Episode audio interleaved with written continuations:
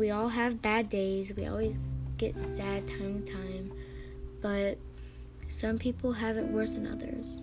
It's called depression. Depression is so much more than just being sad and emotional. Being depressed can drive people to do terrible things, including killing themselves, hurting themselves, and that's not an option, okay? And this podcast is a safe place. If you need to talk, you can talk to me. I've gone through so much, and listening to podcasts and talking about how I feel has helped me. So.